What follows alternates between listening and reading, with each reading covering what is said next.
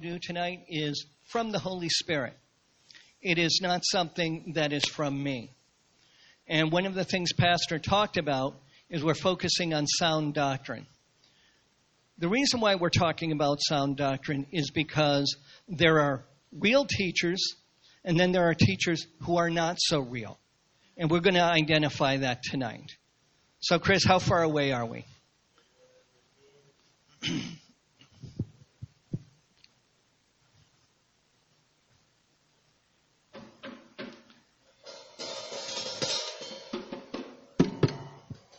I don't know how to be a drummer, but that's because I'm not a drummer.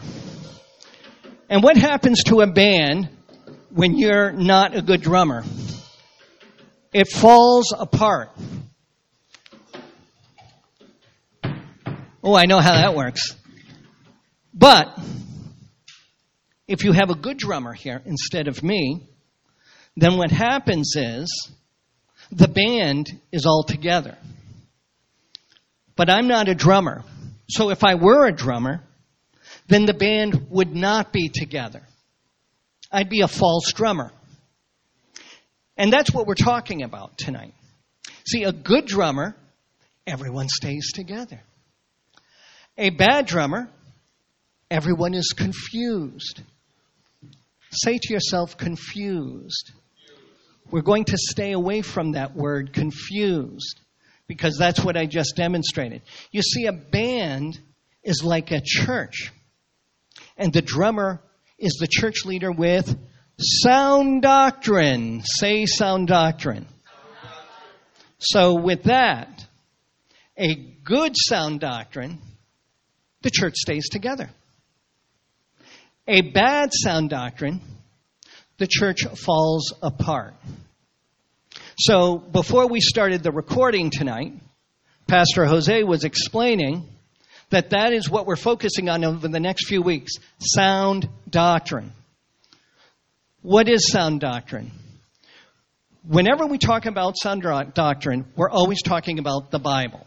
See, the Bible is included. See, if you think about doctrine, think of the word document. What's a document? Well, the Bible is a document. Okay? We use the Bible as our manual, as our instruction guide. The problem that we have with this instruction guide is it's very complicated 66 books, 2,000 years old, and more. It's very complicated. So we need teachers, pastors, and apostles, evangelists, prophets to help us with what's in the Bible, to understand what's in the Bible. But very often, some of those false positions, did you hear me say false positions? Will lead a church away from the truth. Now, when I say lead the church away from the truth, what is the church? The church is the people, it's not the building. And so that is why we're talking about doctrine. So tonight's topic is no other doctrine. We're focusing on the doctrine that's in the Bible. Now, here's the deal. Here's the deal. I'm going to step off here. Everything I just said, you've all heard before. That's boring. It's important. It's critical. I had to say that. But the reason why I say it's boring, you've all heard that before. This is what's different tonight. We're going to talk about how you identify what is right and what is wrong. This is a lesson about discernment. Rather than watch what's up here, and when I say up here, I don't mean just this altar, but the altars around the world, what's real and what's fake. I'm going to give you the tools, not only tonight, but over the next few weeks, to be able to understand, you know, the pastor's right. And why? Because it's in the Bible. And I worshiped, I prayed, and I had received revelation from the word that I read in the Bible, and the pastor confirms it. That's what pastors do. They confirm what you know. Because it's our responsibility to know. You see, what happens in a church body, there's a responsibility with apostles, pastors, prophets, and teachers and evangelists, the, you know, the fivefold ministry. But there's also an even greater responsibility say to yourself, greater responsibility of the church body. Because in the Bible, there's a greater discussion about the church body, about the people, about the flock, about the sheep. There are different words for it. So that's what we're talking about tonight. Not my responsibility, not the apostles' responsibility, but your responsibility. But see, that's the beautiful thing. You'll be protected. You'll be able to figure out that you know what is right. You know what is wrong. So let's get to it, shall we? So, as I said, and as you see on the screen, teach no other doctrine. Um, our topic tonight will have five chapters to it. I've been saying the doctrine probably 20 times. It's about time I define the word doctrine. So we'll do that. The next thing is we're going to read and understand 1st of Timothy chapter 1 verse 1 through 10. I'm not just going to read it. We're going to break it down. Then after we learn what 1st of Timothy chapter 1 verse 1 through 10 says, then we're going to talk about the reasons to love sound doctrine. Say that. Love sound doctrine. And then after we learn how to love sound doctrine, we're going to discern the false Christians of today. What, what, what, do I mean by false Christians? False Christians are the ones that say that they're Christians, but the words out of their mouth and their actions, their character, and their integrity do not follow with what we're taught in the Bible in terms of what our character should be, what our integrity should be, what our works should be. That means our actions and what the words of, out of our mouth should be. So that's what we'll talk about. And then we'll wrap up with 10 facts about false teachers. 10 facts about false teachers. And I'll give you the scriptures that go with it. These aren't things that are just made up. These are 10 facts about false teachers. So let's begin. As I said today, we're going to be talking about 1 Timothy chapter 1. Um, I'll deal with uh, verse uh, 1 through 10 today, maybe even 11. Um, and we're going to talk about Timothy, a church leader in Ephesus. He was sent to Ephesus to manage the church there. The Apostle Paul sent him there. Um, you see, Timothy had a special relationship with the Apostle Paul. A very special relationship. And when you read 1st and 2nd of Timothy, it'll show. It'll show. And, and frankly speaking, um, the nice thing about First and Second of Timothy, it's an easy read. It's an easy read. Um, so here's what happened. I'll, make, I'll break it down. Apostle Paul sent two emails to Timothy, or, or was it WhatsApp? Did they have Facebook back then? Let's just call them letters. We'll just say letters. So in 1st and 2nd of Timothy, we see Paul's expectations of Timothy. Expectations. So the Apostle Paul spoke to a church leader in Ephesus. Let's think about that. And he had expectations. See, when you read 1st of Timothy, you think about what do we mean by expectations? What would an apostle have in terms of an expectation for a church? You might see a church leader or a pastor operate in the church because that's who you see on a regular basis. But behind the scenes, with the letters that are sent or the communication that is done, what are those expectations? Well, let me tell you what they are. They're very mature expectations. And because it's mature, there's a separation between the church leader and the people of the church. There's a level of maturity for church leaders, and I'm talking about in various capacities, apostles and on down. And then there's an expectation for the church body. Now, the church body has the responsibility to learn from the teachers, but there's a separation. We're going to talk about that. So, this young church leader, Timothy, is specifically responsible for maintaining the Apostle Paul's standard. See, there's an expectation and then there's a standard. What do I mean by standard? Standard is something that is to be started and maintained so that it is consistent, it is routine.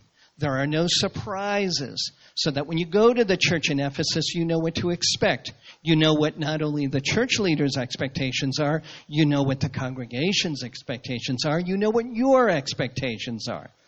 Okay, that's the kind of mature conversation the Apostle Paul had with Timothy. Um, so let's talk about doctrine. You hear that word doctrine. Let me give you the dictionary term of doctrine. And then, then I'll give you the layman's term of what doctrine means in terms of the dictionary definition. Doctrine is a Latin term called from doctrina, that's where it comes from, meaning teaching or instruction. That's what it means. So it's a set of beliefs or a body of teachings or instructions, taught principles or positions as the essence of teachings in a given branch of knowledge or in a belief system. I babbled some words. I'll tell you what it is. You know what doctrines are? Two things. Number one, it's teachings. That means you learn something. And it's principles, a set of instructions for good things to happen. See, in the Bible, when we talk about principles, we talk about principles where good things happen.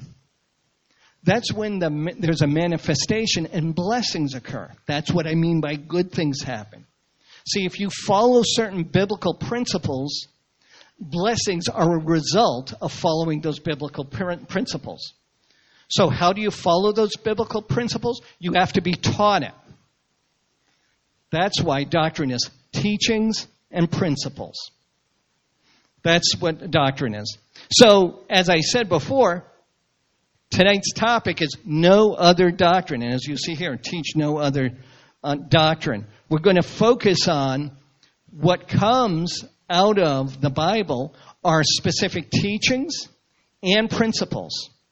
So the Bible actually has two pieces to it. And that may be where some people are confused as they're learning and they're studying the Bible is okay, when am I learning here? And what is the principles to follow? So that's how you read the Bible. It's teachings and principles, two things.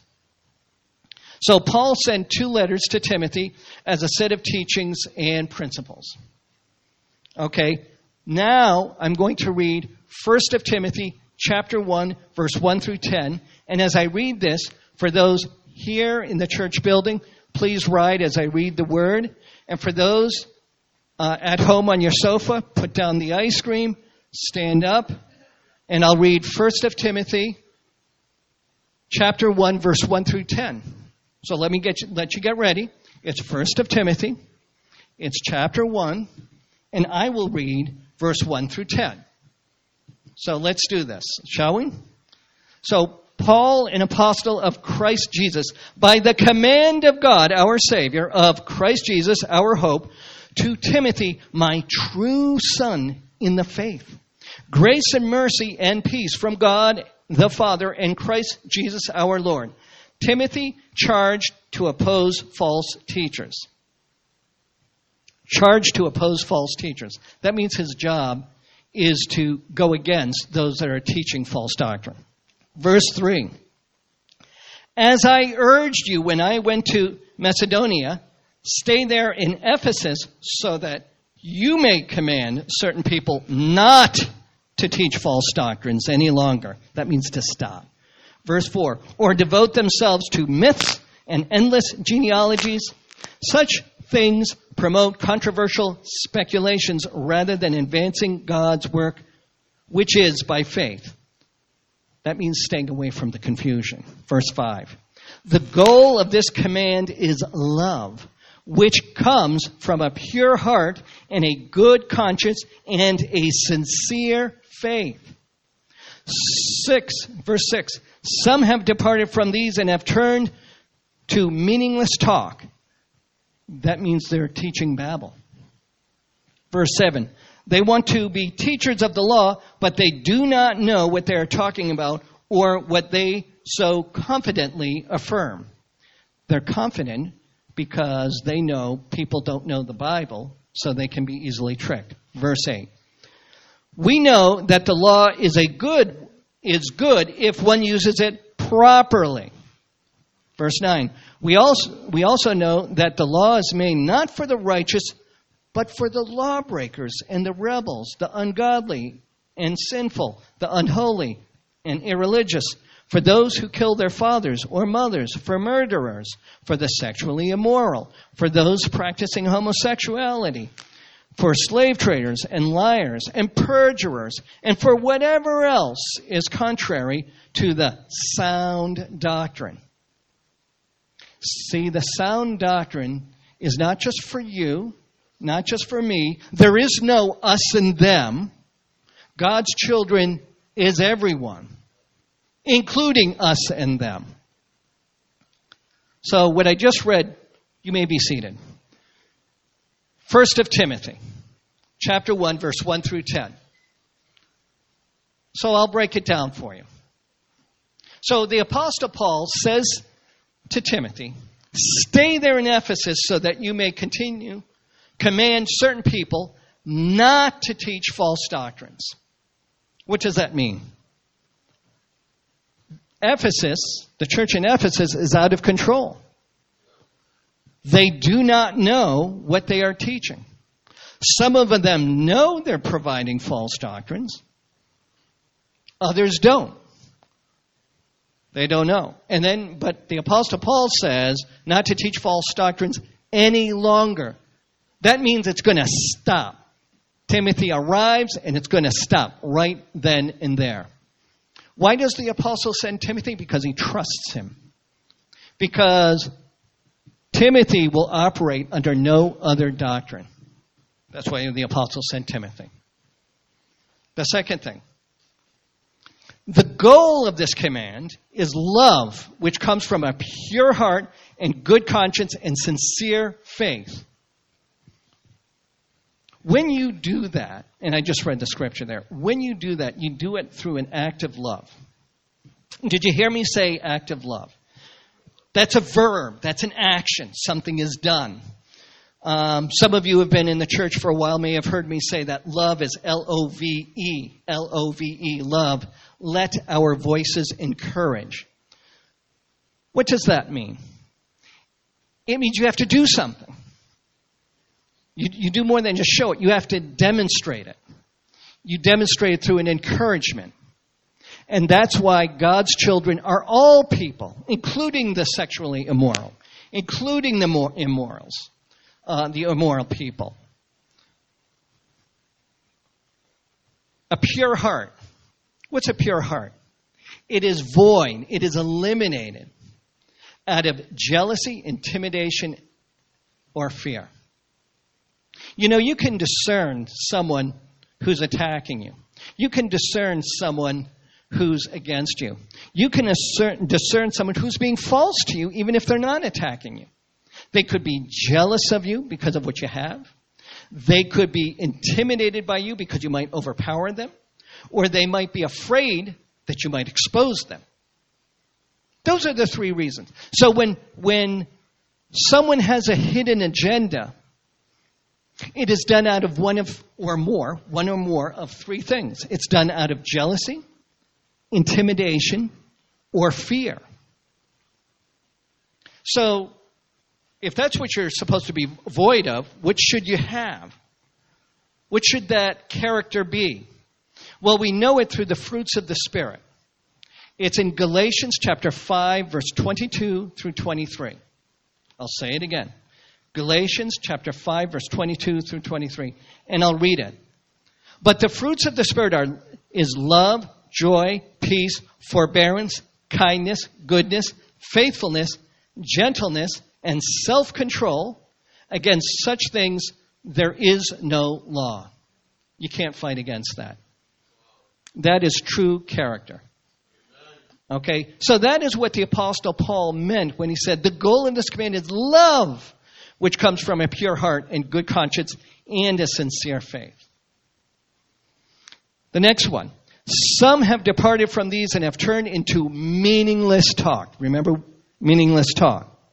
Well, how is that meaningless talk manifested? What does that look like? What do we mean by meaningless talk? Look for deception, some sort of deception. Look for manipulation. Look to see if what is being said is being done out of selfishness. So it's either going to be through deception, manipulation, and selfishness. And the reason why it's being done, as we mentioned before, it's done through jealousy, intimidation, and fear. You can recognize those. We know that the law is good if one uses it properly. That's what the Apostle Paul said. We know that the law is good if one uses it properly. Say the word properly. That's what we mean by sound doctrine. It's got to be done properly. Remember, what is doctrine? It's teachings and principles. You learn something. The principles, you do something. It's got to be done properly. That's why we are taught something. Then we're given principles so we know what to do. So let's learn more. So the biblical principles, it, let me tell you what principles are.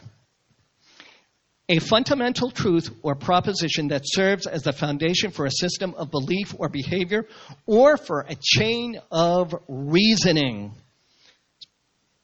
We're calling that biblical principles. Now, the, the next one is we also know that the law is made not for the righteous, people who are contrary to the sound doctrine. Again, the teachings and the principles that come from the sound doctrine, which is in the Bible, and are taught by the apostles, the pastors, the prophets, the evangelists, and the teachers.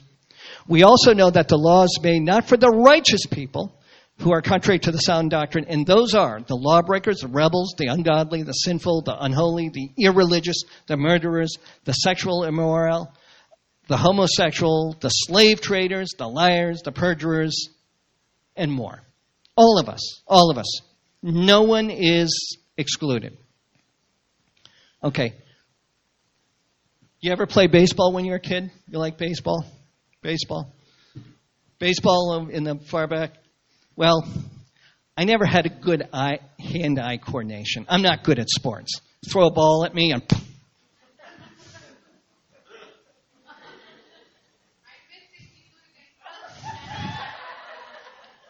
We ignore the hecklers in the crowd here. We'll get you. Is that better? but I'll tell you what I did learn when I was in Little League. And our team always lost. We always lost. But what, what I always learned, or what's told, and didn't do a good job at it, is to keep your eye on the ball. Right? Right? Even with T-ball. Even with T-ball. Little kids, or you're playing a little baseball, keep your eye on the ball. Keep your, we also do that in church. Keep your eye on the ball. So in church, the ball is God. See, see, when you walk in the door, see, and for those on camera, you don't realize I'm, I'm pointing to the front door. You come in the front door, and when you arrive here in the church, and here are the people in the church, what's your eye on? Your eye is on God. It's, it's like Little League. Keep your eye on the ball. Keep your eye on the ball. As I, as I told you before, God teaches us love. L O V E. Let our voices encourage. Okay, now I'm going to show you something else. I'm going to step to the side here. And what do you see here? You see this nice sign? Okay. What does it say? It says, Worship the King. You like that? Worship the King. When we come here at the Resurrection Center, located at 1060 Worcester Street, Indian Orchard area of Springfield, or if we're watching online, TRC 413. But I don't need to remind those on camera that because if you're watching me, just come here. Wednesdays at 7.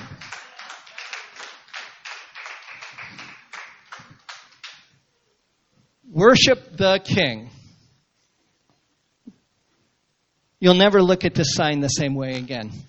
keep in keep in the need of God. King, keep in the need of God. Pretty cool. You'll never look at that again. Now, what'll happen is, Pastor has uh, told us about the 21 day fast that begins uh, July 7th. Many of us in the church will be having the 21 day fast. That's not Burger King. the joke's not funny if you have to explain it. That was a long shot.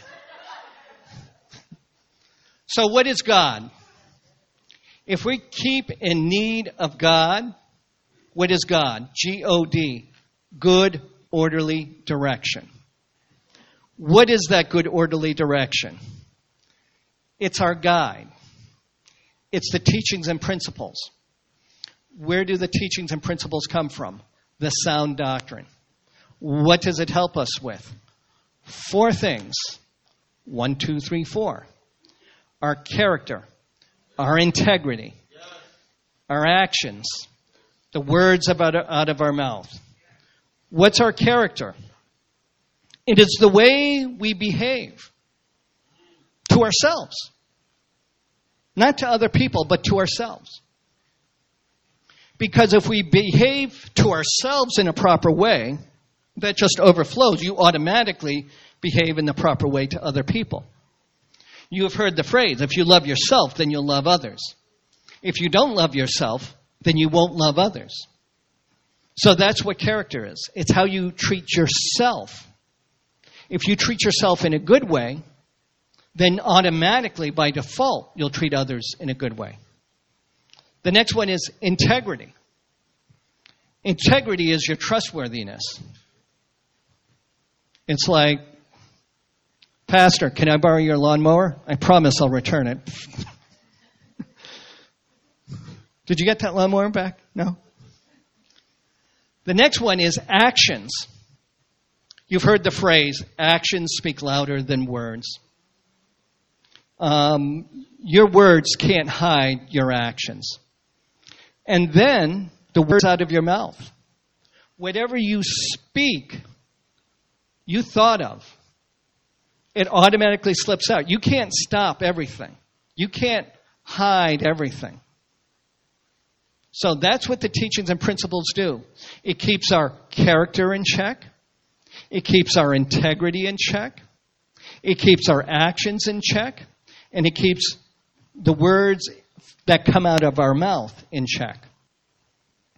So that's all I wanted to talk about in terms of keep in the need of God and good orderly direction. Now I want to talk to you about the reasons to love sound doctrine. The reasons to love sound doctrine. Wouldn't that be a good thing to know? We've been talking about this for this time.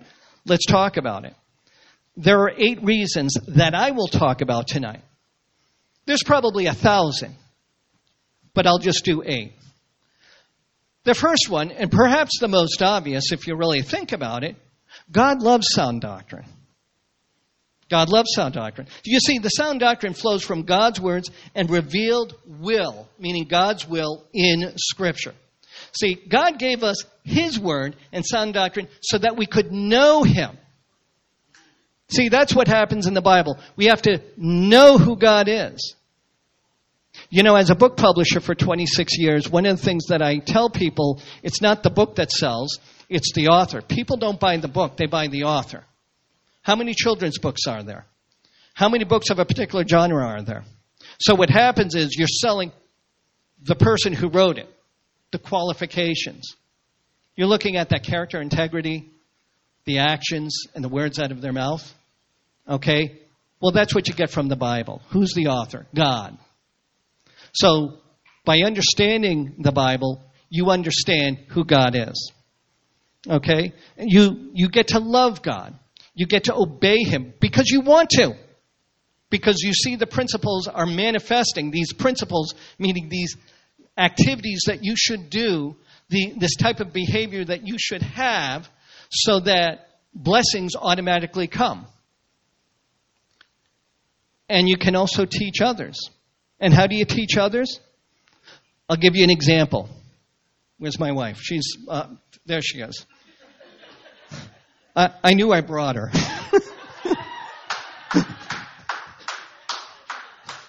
Either that, I was talking to no one in the car. as we were walking out to the car, as we were walking out to the car, we waved to the neighbor. And she says, You going to church?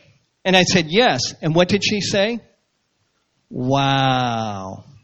And then, what? And, and I'm not saying that in a, in a funny way, but what I'm saying is she sees us. You know, we get in our car, we're going, Hi, where are you going? We're going to church.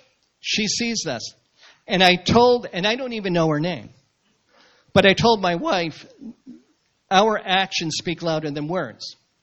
They see something. During the pandemic, we are here. Um, some of you might know there was uh, a couple of weeks I could barely walk. The church was empty. Only a few people know that. I could barely walk. I was in extreme pain. And I would walk like this. I hurt my back. And um, I was here. Uh, gave the Easter message. Um, but that's what people see. Actions speak louder than words. What you end up doing when you follow the teachings and principles and you see the blessings that come out of it, you actually fight for it. You fight for God because you know what God has for you. So when you truly believe, you start to fight for it. Number two, sound doctrines, which leads, this is a great segue. Sound doctrine matures individuals and the church. I talked about that before.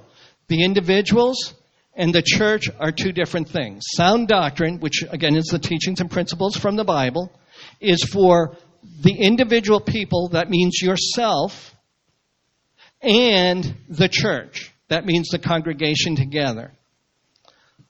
In layman's term, that means here's the church, we're all together here or watching, and then we're at home as an individual. The way you act here in church should be the way you act at home. There should be no difference. That's what he's talking about. Sound doctrine matures individuals in the church so that the way you behave here in front of your pastor, for example, is identical to the way you behave in front of your spouse at home. As we feed on sound doctrine, we have less of a taste for theology that tickles our ears. We live in a day and age that people are interested in hearing what they want to hear and they thrive for that. They fight for that. I'm not going to fight for that. I rather fight for the sound doctrine. So, sound doctrine grows our faith and leads us to invest time wisely for Christ. See, if we are not following the teachings and principles, the sound doctrines, we start getting lost in the ocean. We're sort of lost in an abyss. And what happens when we're lost? We waste time. Cassidy, David Cassidy, Partridge Family. Do you, do you, there was his daughter that said uh, when he was when he died, the last words out of his mouth was, "So much wasted time." Google it. True story. You don't want to be like that. You don't want to waste time. Number three, sound doctrine flows from the gospel. What do I mean by the gospel? The pages in the Bible or on your cell phone or, or tablet. Okay? We, this is the part, I'm going to speak a moment on this. This is the part that we have a responsibility. Okay? It is wonderful to come to church. You feel uplifted to be part of the church family. We're not designed to be alone. But even when we come here, sometimes we forget that we have a responsibility too. That we have to continue that what happens in the church also happens at home. We read scripture here, But then we also have to read the scripture at home. And, and I understand folks are busy. I'm busy too. I work seven days a week, day and night. Been doing that since uh, 2011. So I understand what busy is. Um, but I'm not saying that to blow a horn to myself. I'm just letting you know I understand what busy means. Okay? Um, my point is, is that if we don't have the same behavior and actions that we have here at the church, if we don't mimic that and have that at home, then the way we act at church is not the same as home. What I ask for you is that when you go out to the car, that your neighbors also say, wow. Okay? That was awesome to hear that wow. Number four, it leads us to holiness. I'm a little bit exaggerated by saying, let me tell you what I mean by holiness. Okay, correct doctrine is tied with correct living. I was just referring to that, which is what the Apostle Paul means when he speaks of a knowledge of the truth which accords which accords with godliness. And he referred to that when he, in uh, Titus chapter 1 verse 1. True doctrine from a holy God produces holy people. And I talked about that before because it goes back to the character, the integrity, the actions, the words out of your mouth.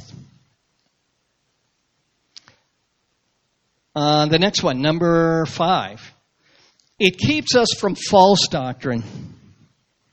Let me tell you, if you know Bible, then a person who's trying to debate you won't win. If you don't know Bible, then you kind of look like this, and you nod yes in agreement to whatever's being babbled at you. Okay? Um, we have to we have to know Bible. I, I, I, get it. It's easier for me to say than do. I, the Bible's a big book. It's got 66 books in it. It's a very large book. But if you do nothing, if you do nothing, then you'll sort of forget the principles and teachings you're supposed to have. Psalms is a worship. Proverbs is a wisdom. I usually tell people who are just starting out with the Bible, Proverbs and Psalms. Get the worship, get the wisdom. Then we start with the, the books of the Bible. And just start doing it. Don't do nothing. Don't do nothing. Because after a while, after you, after you read and study Bible, even if you haven't read the entire Bible, you sort of get the gist of the flavor. You have a sort of a taste. You have a taste of the gospel.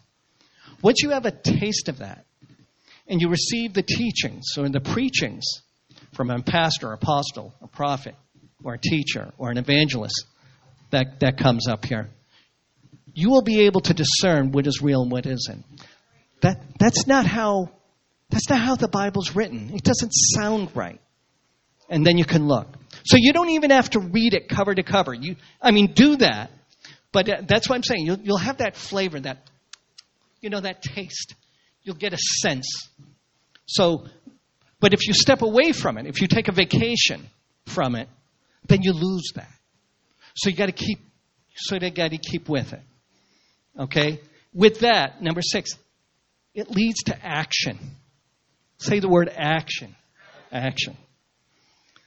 Hearing the truth of Scripture taught clearly will exalt the mercy and grace of God, which will cause us to be thankful and obey His commands.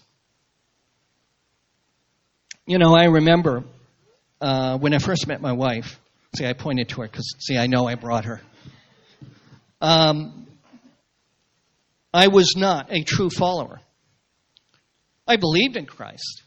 I believed in the Bible. I believed in God. But I also believed I would stay home while my wife would go to church. And then she prayed, and she prayed. And I'm making a long story short. Uh, testimony, another day. then one day she said, I'm going to church. And I said, I'll go with you. And then I picked her up off the floor because she, she felt she, it was total disbelief.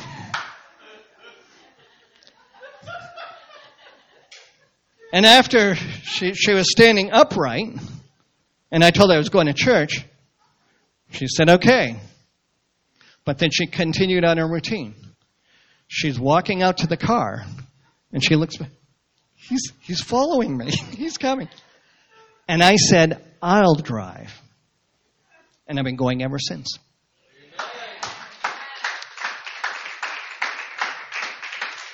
The reason why there was something special that happened that day, and it wasn't here at the resurrection, it was years before the Resurrection Center. It was that taste, and I referred to it earlier. The Holy Spirit was in that room, and there was something that I felt. There was that taste. And I wanted to reach out and touch it. So, what is that? I want to touch that. And I learned this wondrous thing is not something that you touch, it's something that you feel. It's a whisper. It's a whisper. It's a taste. It's something that's within you that you receive. I didn't want to lose that.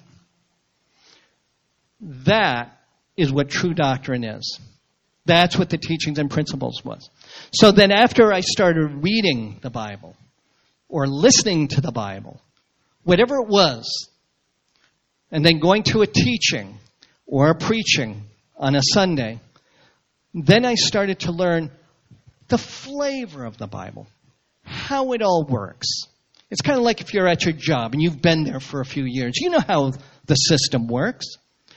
That's what happened with the Bible. I, kind of got an idea of how it all worked, what it would look like, so that no one could pull a false word over me. That was wonderful. Um, the next one, it is a love for Jesus himself.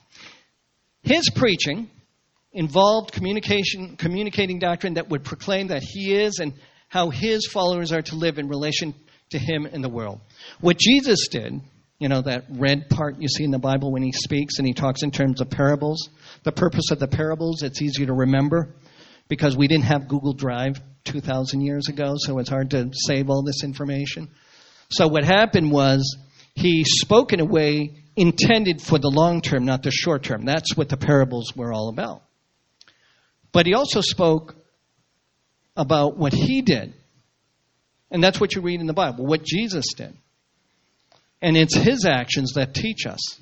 Not that you should do this, although that is in the Bible as well. But you see, the flavor of the Bible is such that it shows how you should behave if you follow the behavior of Jesus. The next one it is ultimately leads to worship. With all of that, you will eventually worship because what is worship? It is a lifestyle of thanks. It's not just saying thank you. It's not just a lifestyle. It's a lifestyle of thanks, of an appreciation. Remember that? Worship the King. Keep in need of God. Good, orderly uh, um, uh, direction. Good, orderly direction. So I just finished the reasons to love sound doctrine. Now I'll tell you about the methods on how to discern false Christians of today. I told you before, what are false Christians? It's the people that say they're Christians, eh, but they're not quite. They're not quite. Okay, so here are the three methods, and they're real simple. Now, first, we look at the works that they do. That means the successes that they have. Um, a good example Apostle Pino is from New York. Uh, some of you know him very well. Uh, I know him. We both have the same birthday. Um, but we had um, uh, an annual event called Break Free to Your Destiny. And one of the things he said when he was preaching um, on that day, he said, If you tell me your works, show me the trophy. Where's the trophy? Where's the evidence of it? Where's the evidence of it? Uh, actions speak louder than words.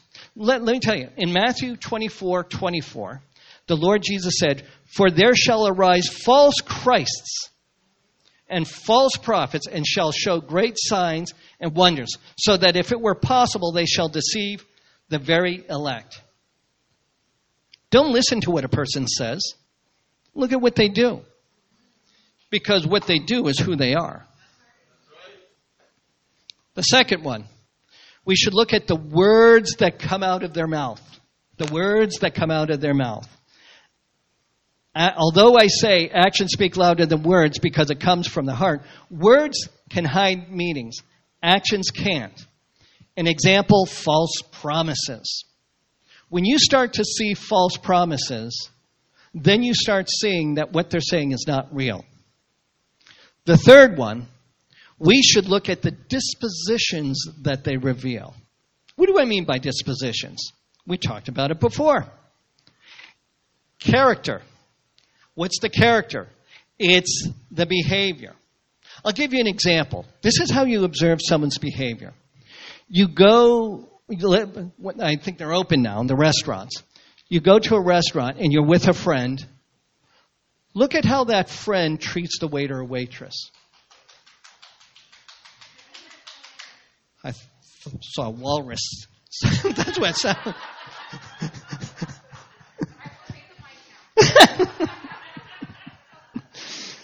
the uh, the other one is integrity, trustworthy.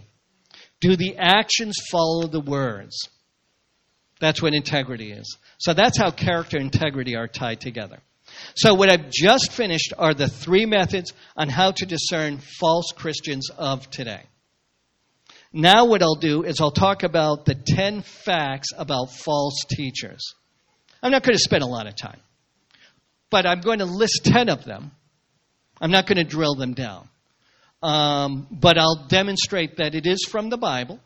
So I'll tell you that, what the scriptures are. Um, so I didn't just make this up. So Scripture gives us some important information about false teachers, and it's all over the Bible. There's not just one chapter. Here are the false teachers. It's all over the Bible. Here's the 10 facts about false teachers. Number one, false teachers are skilled at presenting themselves in a positive light. I am great. You should listen to me. That kind of thing. And that's in Matthew chapter 7, verse 15. Number two, they have a form of godliness. I put my air quotes godliness. Using scripture, including some truth with error. They're banking on that you don't know Bible, that you don't know that taste, you don't know that feel. Uh, the next one. Uh, number three, they are often powerful individuals, and Satan is usually behind their popularity. Powerful individual, people in power. Watch how people use that power to see if it was true, uh, or not. Uh, let's see. Number four, they cause divisions. They cause divisions. Can you say divisions? Divisions. Especially with Christians who recognize their errors. Whenever you start hearing the us and them type of attitude, then you know division's involved. Those guys. That's, that's division. Number five, they have followers. Second of Corinthians chapter 11 verse 3 through 4, First of Timothy chapter 4 verse 11, they have followers. What do I mean by that? We should never assume that a teacher's popularity is a sign of anointing from God. Thank God I'm not popular. Don't laugh. but that's what it is, is, is sometimes we follow, I say we, uh, I'm speaking in general, that there's the notion of following the, the powerful person or the person that's popular. Oh, I want to be like them. They're in the magazine. I want to look like them. I want to be like them. I want to have what they have. Okay? That's the mistake that we have. We shouldn't follow someone that we idolize. Is that idolatry? It is idolatry. Um, number six, they secretly introduce their false beliefs hiding their errors with convincing explanations. 2 Peter chapter 2 verse 1. You know, there are people who are very, very clever talkers. And they're very good at twisting. What they do is they will twist things out of context and say, this is the truth over there, when the truth is no other doctrine. Uh, number seven, some will even claim to be the Messiah. Matthew chapter 24, verse 5. I'll be a little bit more specific with that. If I said, I am the Messiah, I'm here to save you, follow me. That's, that's false.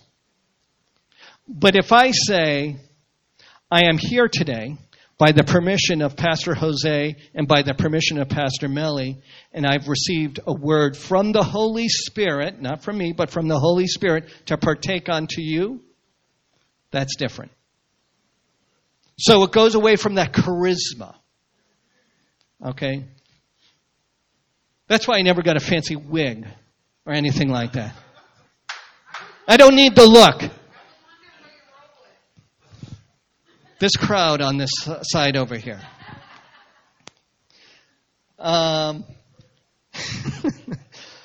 false prophets are forerunners to the Antichrist, drawing people away from the truth. First of John, chapter 2, verse 18. You know, a lot of this really banks on, on those false teachers assuming that you don't know Bible. And you know why they can do that? Because they're right. They're right. There's a lot of people who have just swayed away from the Bible. And so that's something that we have a problem with is that we can be easily swayed and have a twisted truth to no longer be the truth, to set us in the wrong direction. And these are prophets. Prophets say, This will happen to you, and it's not for you. Or if it's for you, it's not in the right timing false prophet. Number nine, they redefine Christ. Second of John, chapter 1, verse 6 through 11, and Second of Corinthians, chapter 11, verse 4, they redefine Christ. What does redefine Christ mean? It says in the book of Revelations that you will pay the price if you rewrite the Bible. That's what they're talking about. By redefining Christ, you're rewriting the Bible. Be ready for that. Discern that. Don't judge it. That's God's ju- job to judge. But be wary of that. And they, I, I, laugh at this. We talked about this before. They seldom have biblical lifestyles. Second of John, chapter one, verse six through eleven. Matthew, chapter seven, verse fifteen through twenty. The unethical behaviors behind closed doors. The way they act in church is not the way they act at home or in the supermarket. And you see them. What?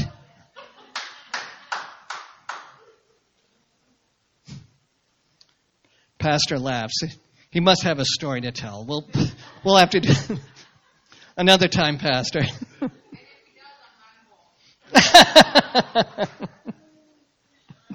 So I just told you about the 10 facts uh, about false teachers. Um, and what I'm going to leave you with, what I'm going to leave you with is, is we worship the King. And we worship the King because, as it says over there, teach no other doctrine. We need to keep in the need of God. K I N G. Keep in the need of God. And what is God? Good, orderly direction and good orderly direction is that sound doctrine. That sound doctrine is the teachings and the principles. Tonight, we were talking about no other doctrine. Um, we did five things today. We, taught, we, learned, we learned, first of all, a bad drummer has a bad band. Good sound doctrine has a good church. We talked about the definition of doctrine. The second thing we did is we read and we understood first of Timothy, chapter 1, verse 1 through 10. We then talked about number three, reasons to love sound doctrine. Number four, we talked about discerning false Christians of today. Number five, we talked about the 10 facts about false teachers. I bless you all. I pray that you all are able to take this teaching and share it within your heart. And when I say share it within your heart, you know it. We've talked about it. You know there's a recording of it. The people at home with the ice cream, they know it. And so review it. If you get nothing else, just understand that the Bible has two parts to it. It is to teach you. which is teach? You're going to be educated. But also look at the part about the principles, the kind of behaviors you should have. Those behaviors relate to the character, the integrity, your actions, which speak louder than words, and also the words out of your mouth. Our website is resurrectionspringfield.org. On social media, TRC413. On YouTube, it is ResCent Spring is our channel. We have Resurrection Center Radio. We have K Radio and KTV. My name is David Ewan, and this is the Resurrection Center.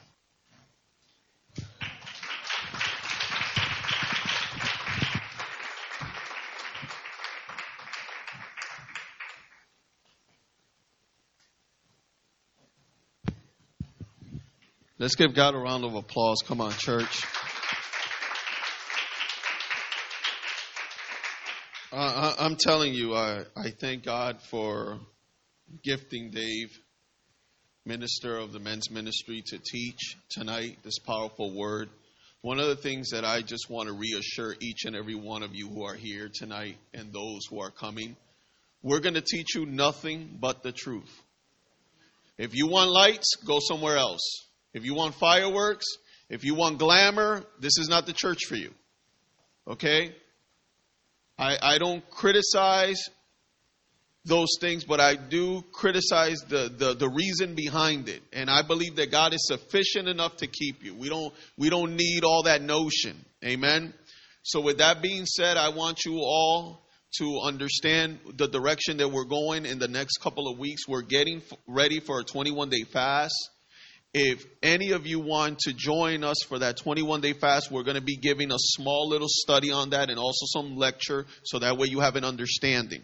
But mainly those that cannot do it because of uh, medical conditions, it's also good for you to uh, check in with your doctor or maybe you could do a partial fast. But we are in desperate need of more of God's presence because the next couple of months, the next six months of this year, okay, going into 2000.